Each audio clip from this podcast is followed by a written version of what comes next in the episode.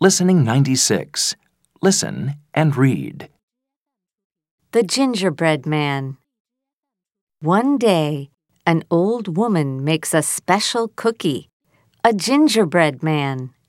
The old woman wants to eat him, but the gingerbread man runs and shouts, Run, run, run if you can! You can't catch me! I'm the gingerbread man!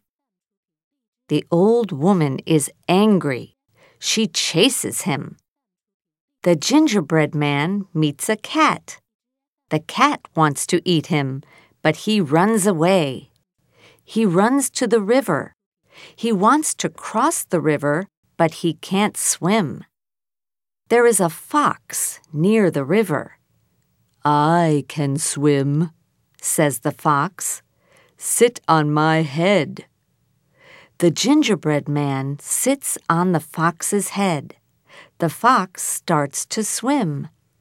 The water is deeper now, says the fox. You must sit on my nose. The gingerbread man sits on the fox's nose. The fox opens its mouth and eats him.